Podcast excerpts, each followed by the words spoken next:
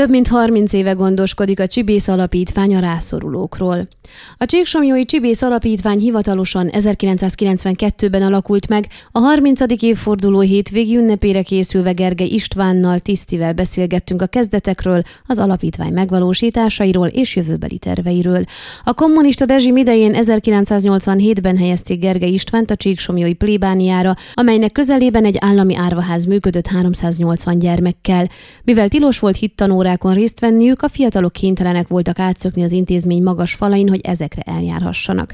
Volt, amikor a hittanórákat a Csíksomjói hegyen, a Szálvátor kápolnánál tartotta meg a fiatal pap, aki motorbicikliével és gitárjával nyerte el a fiatalok rokon szemvét.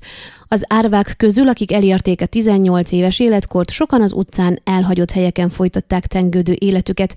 Őket kereste fel, majd miután bizalmukba fogadták, sokat megtudott megélhetésük miatti lopásaikról és egyéb csibészségeikről. Azonban tudomást szerzett arról is, hogy előfordult, hogy a rendőrség elhurcolta őket akkor is, ha ártatlanok voltak, hogy lezárhassanak egy-egy megoldatlan ügyet. Gyertek a plébániára lakni, ott próbáljanak meg titeket bántani, így szólt hozzájuk, mert érezte, hogy eljött a cselekvés ideje, és ezzel kezdődött el a Csibész Alapítvány története. Másnap négyen, majd néhány hét múlva már közel húszan laktak a plébánián, számukra pedig munkát biztosított, mert fontosnak tartotta, hogy elfoglalják magukat valami hasznossal. Az első csibész gyermek, akit megkeresztelt 1988-ban, Borcsa Gergely volt, a Csíksomjói plébánia jelenlegi kántora, aki nemrég a Magyar Ezüst Érdemkereszt kitüntetésben részesült önzetlen munkájáért. Utána több száz gyermeket és fiatalt keresztelt meg Gergely István, főleg miután a rendszerváltást követően szabadon megtehették. A csibészek száma pedig egyre nőtt, és 1992-ben igény mutatkozott arra, hogy hivatalosítsák tevékenységüket, ekkor jegyezték be a Csibész Alapítványt. A szervezet azóta számos bajba jutott árva vagy félárva fiatalnak és gyermeknek nyújtott meleg otthont melegétellel. Az Isten akarta, hogy ez legyen a feladatom a földön, osztotta meg a Csibész Alapítvány elnöke, hozzátéve, az elmúlt évtizedek nem elteltek, hanem megteltek, és hogy nagyon nehéz időszak volt, újra nem élné végig, de soha nem bánta meg, hogy arra az útra lépett, amelyet Isten jelölt ki számára.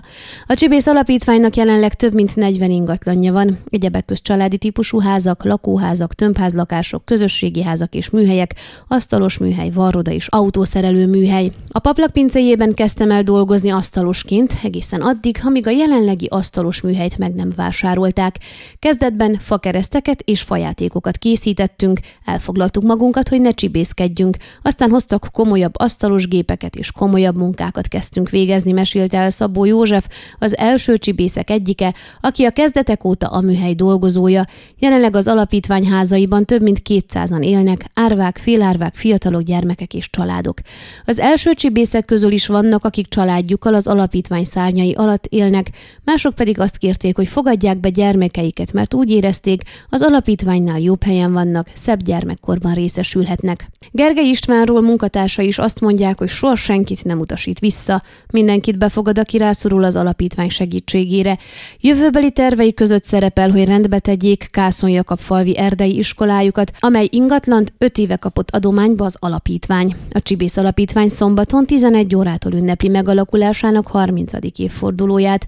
A Csíkszeredai Kissomjó utca 15 szám alatti borvíz csűri fiházban tartandó rendezvényen jelen lesznek a támogatók, egykori és jelenlegi csibészek, egyházi és politikai képviselők. A programot kulturális műsorral színezik, felépnek az alapítvány neveltjeiből álló Árvácska együttes és a Szépvízi nevelő otthonból érkező fiatalok, valamint az egykori csibészekből álló együttesek, továbbá a Csomortáni Magyarok Nagyasszonya néptánc csoport műsora is látható lesz. Az ünnep jó alkalom arra is, hogy a házat megáldják, ez lesz a moldvai csángó fiatalok otthona. A rendezvény bográcsozással folytatódik a borvíz csűrrel szembeni területen, rossz idő esetén a Jakabantal házban, ez alatt gyerekfoglalkozások is lesznek. Ön a Székelyhon aktuális podcastjét hallgatta. Amennyiben nem akar lemaradni a régió életéről a jövőben sem, akkor iratkozzon fel a csatornára, vagy keresse podcast műsorainkat a székelyhon.pro portálon.